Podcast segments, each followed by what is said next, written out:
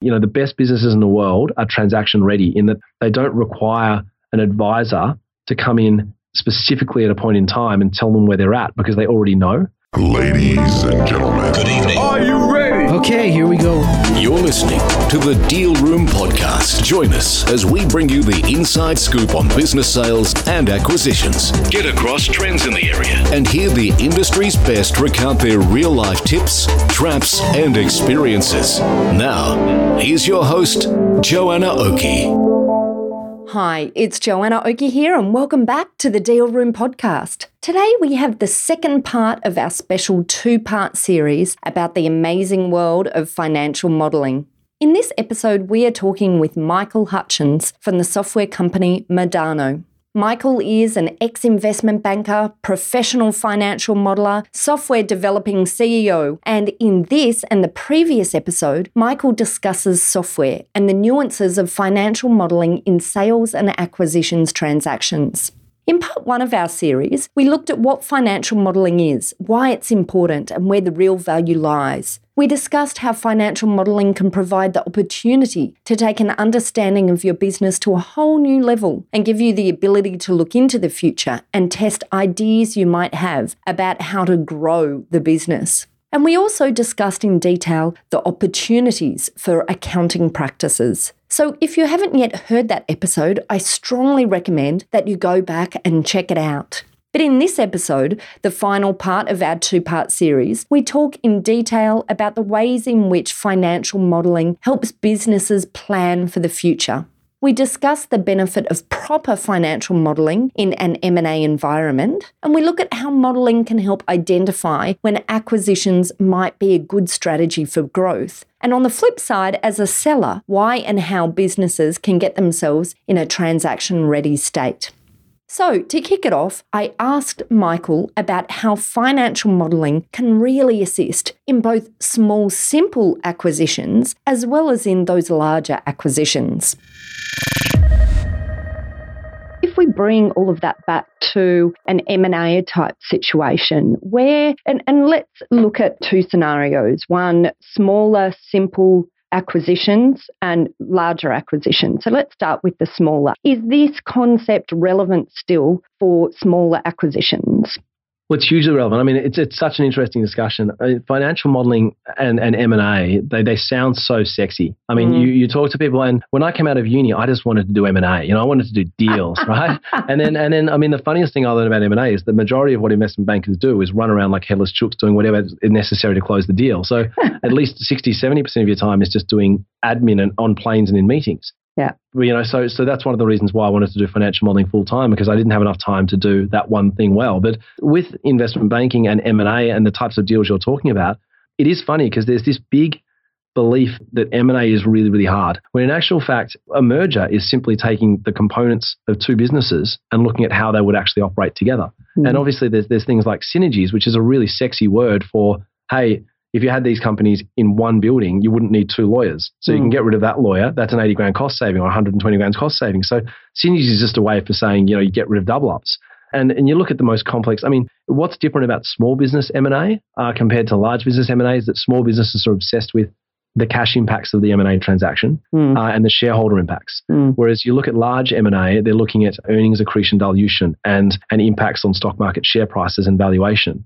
So with smaller businesses, it's often you're unable to go out and say, listen, there are 500 comparable companies, which you do particularly in the US and the UK. You'd, in a large large M&A transaction, you just look at comparable companies, Mm. and that would give you a lot of metrics. And, and your financial model probably isn't as relevant as it is in Australia, where there are less companies. But the interesting thing with M&A in Australia is you often have two owners and operators in smaller businesses negotiating over what they think is reasonable for their valuations. And once you agree that, the purpose of the financial analysis is really showing how that's going to impact them and, and what the cash and, and often the debt position is going to be as a result. So the financial model really is a sanity check on the viability of a deal. Uh, and in terms of M&A and mergers, con- consolidations and those types of things, it's not much different to building a standard model of a business, but you're taking parts of two businesses. And I've said to people for years, M&A sounds so sexy, but if you think about it, imagine we had two businesses and imagine for simplicity they were quite similar. So you decided you're running, say, a training business and you decide someone in, in Perth with a training business is running a very similar business, and you think maybe if you merged, you could you could more successfully move into the Queensland uh, and, and South Australian markets. So you contact them and say, listen, there's a lot of opportunities for us to, to leverage off each other's client base and experience. Would you be interested in working together? And they say, yeah, I would. That's great. So you say, okay, let's let's build what's called a pro forma model. And a pro forma model is a model that basically just shows how something that doesn't exist would look if it did exist. So you build a pro forma model, and the first thing you do there is you say, okay, in a model of just my business, I'm just going to forecast my revenue. In a model of our businesses, we're going to forecast our combined revenue. So for revenue purposes, you're really just just bringing it all in, and you might break them out and show them as effectively two lines, so you can show target acquirer.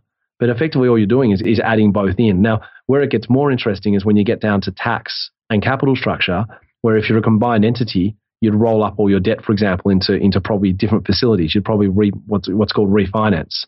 You'd probably refinance and restructure your capital structure. Mm. But effectively, all you're doing is you're creating a, a really accurate view of what your business would look like if they weren't two separate businesses. And then, then the really exciting part of those models is saying, okay, if we merged, we wouldn't need to have two heads of business development. We wouldn't need two lawyers, and we'd probably be able to move into one office, which would be which would be on, on a total cost basis would actually be a lot cheaper than having two separate offices. So what you find is that there's more value. You take the two businesses separately, and they might each be worth five million dollars. You, you put them together, they might be worth 15, 20. and that's the value of the model. You can see how the synergies give you that value uplift, but you also can look at how money is going to move as a result of the merger and, and or the acquisition and, and that gives you clarity and shareholders clarity about, about what's actually going to happen when these businesses come together. So essentially, their modelling is giving us, I guess, three things in this area for an acquirer. So the modelling helps us identify when acquisitions might be a good strategy for growth, I guess, on the basis of what you're talking about here, as well as helping us to test when a target is found. So test, roll forward, work out our assumptions, and work out what it will look like together as a merged em- entity. And I guess it also finally helps in post transaction merging and, and making it all work together. I guess that's what I'm hearing from what you're saying. Does that sound about right? Yeah, I mean, the, post transaction discussion is a whole new one because often post merger is a fantastic time to consolidate the actual the analysis of the two businesses and actually start from scratch and build a, con- a consolidated model. But, but yeah, as, as you said, I mean, the real key to it is assessing the viability of something on one level and also then assessing how it would actually happen. And you'll see the reason why the investment banks of the world, they still use Excel. And the reason why no one in 50 years since the, the spreadsheet came out, or 40 years since the spreadsheet came out, has, has found an easy way of doing it, is because you need the skills, you need finance, tax, accounting, and modeling skills to do this. And every business is, is very different. That's the reason why the big four uh, and the investment banks actually they, they get paid a lot of money to build these models because without them, you know, you, you can't pay Oracle to build a database of a company that doesn't exist yet. Mm. The majority of accounting packages are based on your starting point is an existing business with existing data. And obviously, the, the big accounting package providers are trying to move into the forecast space, but it's just so dynamic. And it's so, as you said, you might actually just do a whole piece of analysis for a month in an investment banking role or an advisory role as an accounting firm just to test the viability of, of, of a potential strategy. And you're not going to want to implement an accounting package to do that because your accounting package is about compliance predominantly.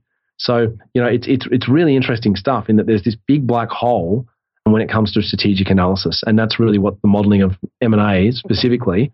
Getting to that point where you decide something is or isn't viable is actually really the hardest part. Yeah. Once you've decided something's viable, you really just, it's like you've built the house, you know, it's there and you're just painting walls and putting furniture in. But, but getting to that point is, is really where the, the, the, hard bit comes in. And that, that's really what investment banks do. I mean, investment banks charge success fees, and they spend their whole life trying to find viable you know, combinations and permutations of companies working together. And if they find one they think works, they go out to they go out to organizations and say, hey, have you considered buying this business over here?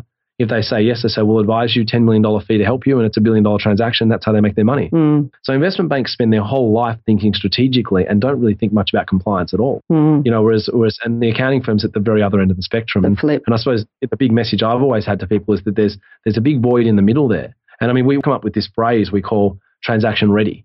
And we say, you know, the best businesses in the world are transaction ready in that they don't require an advisor to come in specifically at a point in time and tell them where they're at because they already know. And that's where, you know, we, we, had a, we had a process a few years ago where a client came to us and said, oh, we're a bit of a mess. They're a novated leasing company, car leasing company, and they, they had quite a complex business.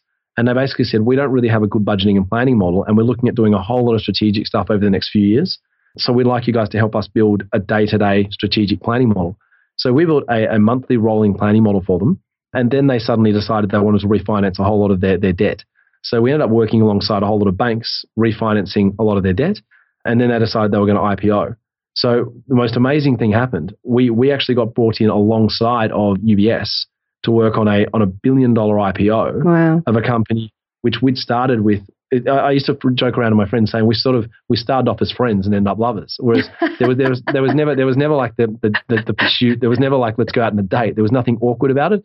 We just we just we we just started off as friends and it evolved into a, into a relationship where we ended up doing a billion dollar mandate IPO alongside UBS. And and what was really interesting about it, UBS really didn't like at first the fact that they couldn't run the model themselves because it's sort of the center of control when you're making decisions. Hmm. So they turned around and said, We're going to build a parallel model. So they did late nights. This, this poor analyst at UBS just did all nighters for like two or three weeks. And in the end, threw his hands up in the air and said, Listen, this is crazy. We've only got a couple of weeks to get this IPO going. So they ended up actually using the, the model that was owned by the firm that we'd built, working alongside us. And I keep saying to small, I keep saying to small accounting firms, and, and that, that's a bigger end of town there. Hmm. But if you start working with companies when they're small and they grow fast, you can build your business off the back of, of one of those clients. Hmm. And I mean, a great example of that's a, a company called um, you know, a company called called Fonda Mexican, which people in Melbourne will be familiar with. It's a great Mexican chain. Those guys are growing quite rapidly. They they were using a very small accounting firm very early on, but then they needed financial modeling services. The firm that they were using didn't have those, so they moved to a bigger firm that still struggled with those. Hmm. Um, and we're helping them with that. But the irony of the whole situation was very early on, I spoke to their initial firm prior to this becoming an issue and said, you guys should upskill because some of your clients could grow and need this service. They were like, yeah, we'll wait until that happens. And they, and they missed the boat. Wow. Now they've ended up losing a client that would have, I think, been a nameplate client for them Their best. because they, yeah. their best client. And Yeah. now, now they're sort of still working with tax and compliance on much smaller businesses. And, and, Mm. and I suppose what it comes down to as, as an accounting firm is what are your aspirations? And, and you've got to really think about that. I mean, even the bigger firms, I speak to them all the time, and, and they, they tell me openly we're really struggling to move away from tax compliance because it's just it's just so easy compared to what you're saying. Uh, and, and then what a lot of them are looking for is a silver bullet, which is things like an add-on to Xero where, where they get a cut and it's 50 or 100 bucks a month and it just plug in some numbers, gives you a great looking dashboard and you tell the client you're adding value. But you know, I'm pretty harsh on, on a lot of those programs because I don't think I think they actually take control away from the company and from the Mm. advisor Hmm. and you're effectively outsourcing your analysis to a third party that doesn't understand your business and isn't even integrally involved. Hmm. So, whether you like it or not, to have a deeper relationship with your client, it takes time and investment of, of time and energy and passion to the point where you, you genuinely understand your clients' businesses. And I mean, we've got clients that will call our consulting directors on a Sunday afternoon before they do a transaction saying, I need to sit down with you Monday morning because we're about to make a bid for a company and I'm not comfortable doing it without speaking with you guys first and making sure the numbers add up. Hmm. So when you get to that point with a client, you're in a very, very good place Yeah. because they see you as a trusted companion, not only in relation to their compliance, but in relation to their forward their forward success. Hmm. So it's, it's kind of like I always joke around saying I always associate my first my beer with a Friday night because I always have a beer Friday when I get home, and and I always said to friends it's sort of like I associate a success a satisfying week with a beer. Um, if you can get to a point where where a client basically associates successfully running their business with you being in the room when they make decisions, Yeah. you've got a life. Yeah. And that's where you think about accounting firms right now, they, they're killing each other on margins and fees. Technology is eating clients' work. I find it extraordinary how so many accounting firms are lapping up technologies which, in some regards, are taking control away from them and killing their margins.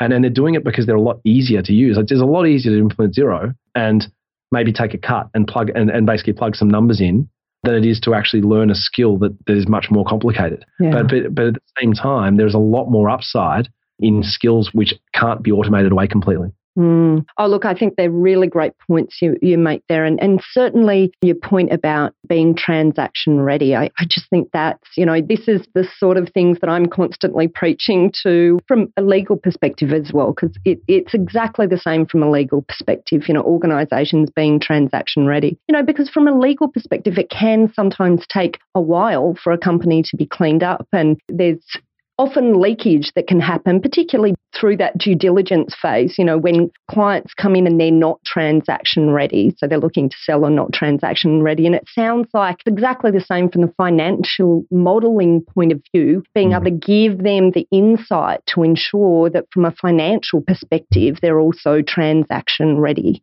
Oh no, it's it's 100% the same thing. And I mean, I, the two examples I always use, and I think as you're saying, the legal side is exactly the same. It's it's really come the, the, the great example I always use is touch typing. Now, most people know that touch typing saves them a lot of time, and it takes probably 100 hours to get to a point where you can do it somewhat reasonably. Yet very few people in the world do it because they don't want to invest that initial time, Mm. and therefore each year they probably spend two or three hundred extra hours typing. You know, it, it's one of those things where you sit there and you go to companies, you know, you should fix this now. And we always joke around with our consulting business saying people come to us when they're either petrified of running out of money or they're really excited about getting really rich.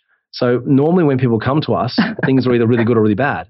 But when when it's business as usual, they're like, "Oh, all right." And it's sort of it's sort of the same with the gym. Like you look at people, Yeah. you know, more people are obese now than ever before. In fact, I think more people are obese than not obese. And people know they're not doing it properly. They know they're not eating well and not doing enough exercise, but but they're not fixing it in a hurry Mm. once you do fix that, you see people that have this dynamic where they're just fit, they're eating well, and they have that positivity that comes with getting it right. And I think getting people out of that mentality of, oh, I'm okay, I'm doing okay, is a real challenge. But once you get them out of it, you become friends for life. And that's where I think with, with a lot of businesses, a lot of businesses are in that space where they're not making, and I've been this personally over the last five or 10 years, where my business at times has, has not been going badly, hasn't really been going well. And suddenly I'll find something outside of work and you know excites me a little bit more than my mid-sized business Mm. and suddenly you're like struggling to get out of bed in the morning. Yeah. And I, one of the keys with thinking strategically in your business is you, you're constantly aware of the opportunities. Whereas, whereas when you're just focusing on the now and today and yesterday, you're sort of you're just focused on getting by. And that's where you know there's a there's a whole psychological analysis you, you could do of of the types of people that love financial modeling and strategy versus the ones that are more focused on on compliance. Mm. I think with with accountants generally, they they're generally risk averse. I wouldn't say the average accountant is is a really strong salesperson. I would say they're much more the guy you'd rely on to get something done than to go out and pitch a new concept to somebody. And obviously, combine the risk aversion on that. They they don't want to look stupid, hmm. so they don't want to go out and pitch a service they're not comfortable providing. They're they're often concerned about investing a huge amount of money in upskilling their staff on something that might not work. So there's this chicken and egg problem where where they're thinking, you know, what if I spend a whole lot of money getting my staff fired up about this, and then the clients don't even want it, and I've just lost, I've just spent thousands of dollars investing in something they don't want. And then what if I, what if we do go out and the clients want it, we build it, and we don't do it properly, and it doesn't work, and we look stupid? You know, are hmm. we going to lose? Are we going to lose the compliance work from that client? So it's it's a really, it's certainly a much much riskier field. I'll openly say that than ticking boxes. But at the same time, it's it's almost a necessary next step for accounting firms that want to be more to their clients than just just effectively a, a, compliance officer. Mm. And, you know, and there's a need. As I say, I, I certainly think that in the next five to 10 years, the world of accounting is going to change massively. You know, technology is, is having a very big impact. So I think these opportunities to build differentiation and to enable you to find a way to really give life to that value add and to stop leakage of your best clients, you know, should be a really strong impetus for Mm. accounting practices to look really seriously at this type of opportunity. Well, it's, uh, it is. I mean, the thing is also there is just a lot of money there, and it sounds it sounds crazy, but I mean, um, I think I was mentioning to you last week that the stats on this, we we did some stats on just the Australian market size, and and even with the out of date stats, we did this a couple of years ago in 2015. And we looked at it, and there are in Australia alone, there are there are over 2.1 operating registered businesses with ASIC. And then you look at that, and, and over what is it? I'm just looking at the numbers now. Over over 250,000 of those have more than five staff, and over 50 50,000 of them have more than 20 staff. So you've got a situation there where we always look at companies as, and we, we basically tell them you should be spending as much on your planning and analysis as you are spending on your website.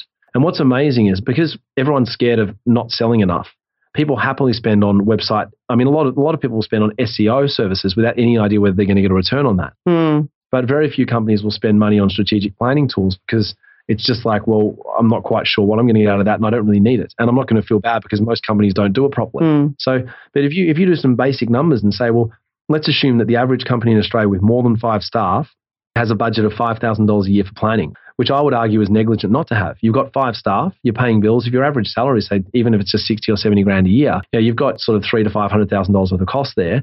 You probably should spend one percent of that planning. Mm. So if you do that and you say, okay, let's let's assume that, then straight away in Australia you've got between five and twenty staff companies. You've got you've got a billion dollars worth of fees there that the companies have to spend. Then you take it up another level and you say, okay, the companies with twenty to to two hundred staff, there's fifty thousand of those. Now those companies are, are what we call the sweet spot financial modeling. They're companies that often have a budget of fifty to hundred grand for a model per year. And that's still less than one full time staff member if they're experienced. Yeah. But you sit there and say, okay, well, that, that literally is another $1 billion worth of revenues. Now, for accounting firms to go and get. And what's amazing about that is that I would argue right now, and I'm very confident in saying that I think that right now probably 5% of that market is being serviced. And it's being serviced by, you know, the mid tiers, the big four. Uh, it's probably a lot of those companies would, would that consider the big four rarely touch a model that costs that they earn less than 40 or 50 grand of fees from. So you've really got a billion dollars worth of fees sitting there. And the most amazing thing about that fee pool is it's not the most sophisticated modeling. So the most sophisticated modeling is your 200 plus companies, which we've been working with a lot, which are companies like Origin, where you build a transfer pricing model that's 10 meg that takes three months to build and analyze really complex operational drivers. The average company with, with 15 to 20 staff, they just need an integrated three-way model that rolls. And, and the technology we've built and the technology that's out there today, a lot of different tools are getting close to supporting that. And our system does support it, but you just need to learn how to use it. Mm. So, I mean, what I say to companies, I say, listen, you've got the clients. You've got the clients, you've got the demand, even if you don't realize it yet. You just probably haven't told your clients that this is possible. And that's where the, the marketing is, is very much an educational process. But when you say to people, go out to your clients and, and show them this, have a coffee with them and say, hey, you're turning over $5 million now. You know, you may even IPO in five or 10 years Hmm. or three or four years. Hmm. Um, have you have you thought about taking this to another level? This most most bigger companies do this and and inspire them to do that and bring them on the journey with you. And that's really where I think there's a huge growth opportunity. But as we keep saying, at the very core level, you need to understand financial modeling, and that's obviously my mission in life is to make people realize Mm. financial modeling is not a scary word. It's actually really cool, exciting stuff. And you know, and for younger staff, financial modeling skill, it sounds terrible, but most staff we train up, we struggle to keep them because we we we outsource them to companies, and companies are like, oh, we're paying you two grand a day. You know, these are twenty five year old, twenty five year old guys and girls, and they're like, oh, do you want to come and join our company for hundred grand a year? We're like, You need- oh, so You need some clauses in those agreements with your clients. well, we, we try. It's hard, but it really is hard. And, and the funniest thing is, it works well for us because often they'll go across, and then we'll end up with with more work coming from an ex staff member working in that client. But but the one thing I have noticed is that people with financial modeling skills are, are literally bombarded with career opportunities. So it, it, one of the one of the ways I motivate people to get into financial modeling is saying, listen, if you want to if you want to advance your career faster than everybody else, you know, learn financial modeling. Hmm. The vast majority of the youngest CFOs and CEOs are people that happen to be in a place where they learnt these skills very early in their career. You know, you Hmm. think about it as an investment banker within six to 12 months, you know financial modeling. And that means you could go and run a mid sized business at 26 because you understand businesses. Whereas, you know, if you've spent three or four years doing compliance work, you could go and do compliance, but you're not going to get paid a lot for that. And you're not going to be sitting at the table when they decide whether they're going to IPO or not. Hmm. It's a very exciting field to be in. But, um, but it, people need to accept the fact that it's not something you can just plug and play. It's an art and a skill, and it's hugely valuable. But it's um, it's more sophisticated than other things, so you need to learn how to do it. Oh, you've got me. Look, the enthusiasm you have for this financial modeling. I tell you what, I just want to come and join the band. I want to do some financial modeling myself. I can, I can feel the energy. Actually, our biggest challenge as- a company is that we're all, we're all obsessed, and and the biggest challenge we have is is we we love modeling anything all the time. So one of the biggest challenges I face on a on a weekly basis is I'll be out at a, at a function or a first birthday or a drinks night for somebody's birthday. and one of my friends will say, "Oh, my business is now turning over five million dollars," and I'll say, "Oh, so how how are you doing your modeling? Have you have you run some numbers on that?" And I go, oh no, no, what are you talking about? And then and then I'll get calls from mates, you know, at three o'clock on a Tuesday saying, oh, can you come and my company? And and you know, it's funny because you know we're trying to stay focused on on our day to day things, but the reality is, I, I'm discovering pretty quickly the only people that don't want models are the people that don't understand how powerful they are. And yeah. it's, it's kind of once you give somebody a good model, they become obsessed. And we joke Mm. around, we call it binary flip. People will just they'll get a model and they'll they'll think, oh my god, how did I go without this?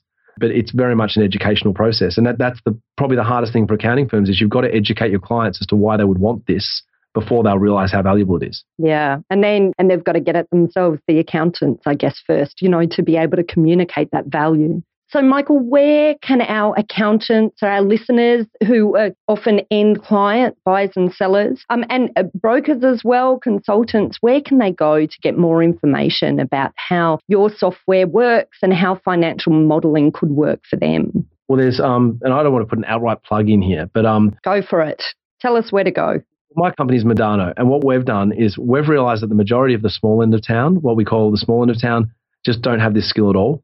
So um, so we've created a, about a 20-hour training system you can go online and, and do, and it's it's all completely free, purely because what we find once people learn how to model, they're interested in using our software. So it's actually in our interest to educate people on this. So we've created effectively a, a 20 hours. It's basically seven exercises, and each one you build a model, you submit it, and you answer. You have multiple choice questions. So you actually you actually it's effectively moot building of models for clients. Mm. So we're providing that service. Um, I'd also recommend the key is you need to get your hands on examples of financial models. Even the best financial models in the world, people that have often worked at the big investment banks, they've learned through osmosis. So you need to you need to get your hands on example models. Now we provide some um, on our website. You can go on LinkedIn and you can find people providing them. You can go on different websites, just search for financial modeling examples. Uh, you really want to focus on integrated three way models. That's the key. They need to have a, an income statement, balance sheet, and cash flow. And you need to just, you basically need to pull them apart and put them back together again. But what you need to bear in mind is that the fundamentals of financial modeling are the same for all types of financial models. So the people in the sector will love to tell you how complex it is and how what they do is different to everybody else. But on a core level, we all face the same gravity. We're all in the same universe. So what you find with financial modeling is if you understand the fundamentals of so, for example, we break models up into eight areas, which is operational, which is revenue expenses. And then you've got your working capital, which is debtors and creditors. And then you've got your assets, which is fixed assets and intangibles. And you've got capital structure, tax, financial statements, and you've got so outputs and other, which is where you do evaluations and so forth. Now, if you can understand how to break a company up into those pieces and analyze them, you'll be able to do everything from over time, you'll be able to do everything from M&A to consolidations to strategic planning to what if analysis. So my advice to, to accountants is, is don't go straight for the LBO because everyone on Wall Street's talking about it. LBO is just another really complicated, sexy sounding phrase for effectively building a three-way model that contains a bit of restructuring on day one because your management's buying the business out, you know, and you're restructuring the, the capital structure. But start off with the fundamentals. So learn how the three financial statements relate to each other on a forecast basis. Learn how how financial modeling differs from accounting. Financial modeling isn't like debits and credits. When, when you model revenue, you forecast revenue on a normally on accruals basis and then you make adjustments for cash. So, so debtors as models an adjustment. So a great example of how modeling differs from accounting is with accounting, you'd obviously, and this will test my accounting. I'm, I'm, I'm not a CPA, but with accountants, you'll actually book revenue and you'll say, okay, you know, you know, debit, debit accounts receivable, credit revenue. And then when the revenue, when revenue comes in in cash, you obviously decrease your accounts receivable and increase your cash. Cash. Um, but in modeling, it's quite different. You look at it and say, what is my revenue going to be for the next period, which might be a month or a quarter or a year? And you'll say, okay, my revenue is going to be a million dollars and then you'll make an assumption and say, what is my debtor's day? So what is the number of days on average that it takes me to collect my debtors? And you'll say, say 30 days, which in a in a 365 day year is about a twelfth. So a twelfth of that million dollars will be an adjustment to cash on the cash flow. So you might have revenues of a million dollars, but your, your cash will be less than that. It might be just over $900,000. But the way you model that is as an adjustment to cash. And the reason why as adjustment to cash, but the revenue is forecast independently of debtors until you do the cash adjustment.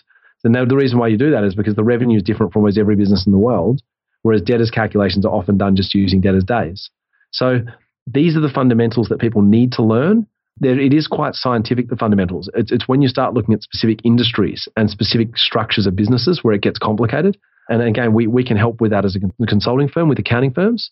But the first thing I would do is learn the fundamentals, which, as I said, you can try going to modano.com so, um, and, and do the, the online learning there and just search the web, have a go. And then, and then you really need to get your hands dirty. So choose a client, not too complicated. I would recommend starting with a business that contains a single currency, single entity business. You know, you don't want to start off doing a multi-currency consolidation. That's that's going to make you, you you burn out, and you're probably going to think I'm never going to be good at this. Start with a simple business, simple drivers, single entity. Build it up. It'll probably give you. They're the types of businesses that we build. We build models of, businesses like that for one or two grand for clients, and they love them. Um, and that's just starting and then you build up on that. So each each each time you start feeling comfortable, take on something a bit more complicated. You know, throw in multi-business unit analysis, throw in a discounted cash flow valuation, um, and then over time you, you'll be a financial modeler, and and it will be easy.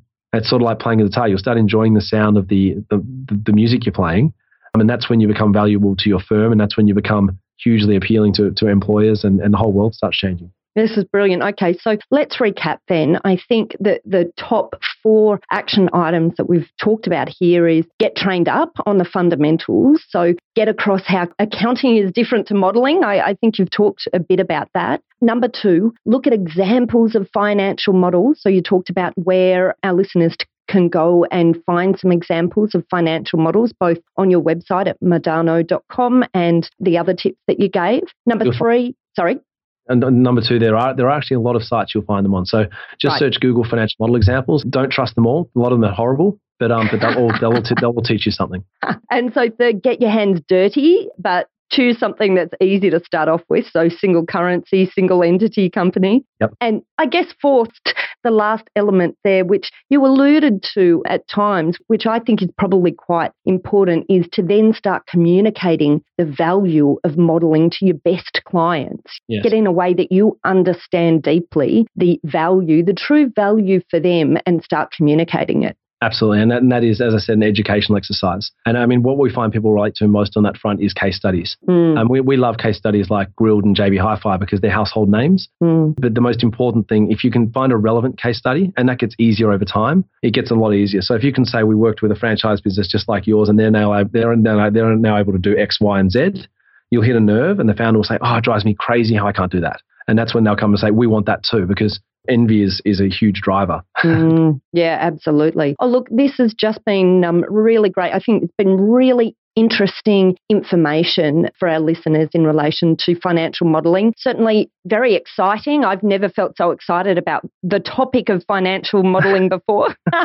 I'm glad. I'm glad I excite you. I mean, obviously we love it. It's a, it's almost a disease. I, I think my wife wishes I didn't, I didn't like it so much, but um, we we just we just love it. It's right right in sort of the, the core of the action. So uh, we love modeling, and, and we love seeing people convert to modelers because they convert and they never go back. So um, the more modelers, the merrier, as far as we're concerned. That's amazing. Look, I can really see the opportunity here. You know, the opportunity for accounting practices to get something that's a differentiator and something that really adds value to their best clients and help build their profile, but also, you know, the fee base from their best clients and, and importantly to stop leakage of your best clients. I think that was a really good example you gave of the problems of putting it off until tomorrow because you, Mm. you might lose your best clients in the meantime who really need this insight in their business. No, I think I think that's a really good way of looking at it because I think most accounting firms assume their existing client base is a given and they look at ways of growing it.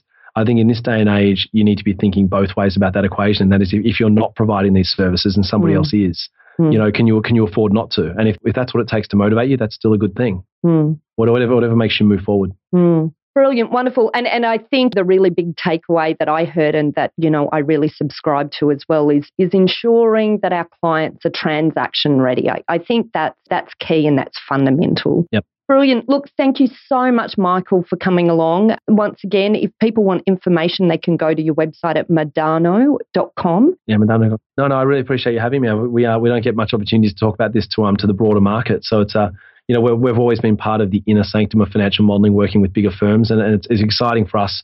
You know, going out and, to, and dealing with with people that are, that are just becoming a part of this world. So Mm, you know, our, our ambition is to take financial modeling to the masses the way mobile phones have got to the masses over the last 20 years. Because at the moment, you know, big firms have big clunky financial models, just like big ugly phones back in the 80s. So we are mm. we want all businesses to have access to high quality analysis, and that's um you know things like this are really helpful. So thanks for having me. It's been a real pleasure. Brilliant. Thanks so much for coming along, Michael. Thanks a lot for tuning in to the Deal Room podcast. Just a quick recap. In this episode, we talked about the wonderful world of financial modeling and all about how it can create planning for the future of a business. Whereas accounting is often backwards looking, we see financial modeling as forwards looking and allowing organizations and accountants and brokers and consultants acting for their clients to be forward looking on behalf of their clients. For accountants and brokers and consultants, this is certainly an opportunity to provide a real value add, to provide a differentiator for your practices, and also to stop leakage of your best clients for many accountants. And as I said in the interview, I really think one of the key messages is keeping organizations transaction ready. Certainly, from a legal perspective, that is a really important area to be on top of and things to note with your clients. The importance of being transaction ready from a legal perspective. And I think Michael really spoke well today about the importance from a financial modeling perspective of ensuring that your clients are transaction ready. If you'd like more information about this topic, head over to our website at thedealroompodcast.com. That's thedealroompodcast.com. Through that website, you'll be able to download a transcript of this podcast episode if you'd like to read it in more details. And there you'll also find details of how to contact Michael at Modano or to contact our lawyers at Aspect Legal if you'd like help with any of the items we covered today. We can't talk about financial modelling, you'll have to talk about Michael and Modano about that, but we can certainly assist when it comes to dealing with businesses getting transaction ready, ready for a sale sale, ready for a purchase, or a merger. And finally, if you enjoyed what you heard today, please pop over to iTunes and leave us a review. Thanks again for listening in. I'm Joanna Oakey, and this has been the Deal Room Podcast. Ladies and gentlemen. That will conclude this evening's entertainment. Thanks for listening to the Deal Room Podcast. To find out more about this episode and other episodes in the series, check out the show notes or head over to our website at thedealroompodcast.com.au.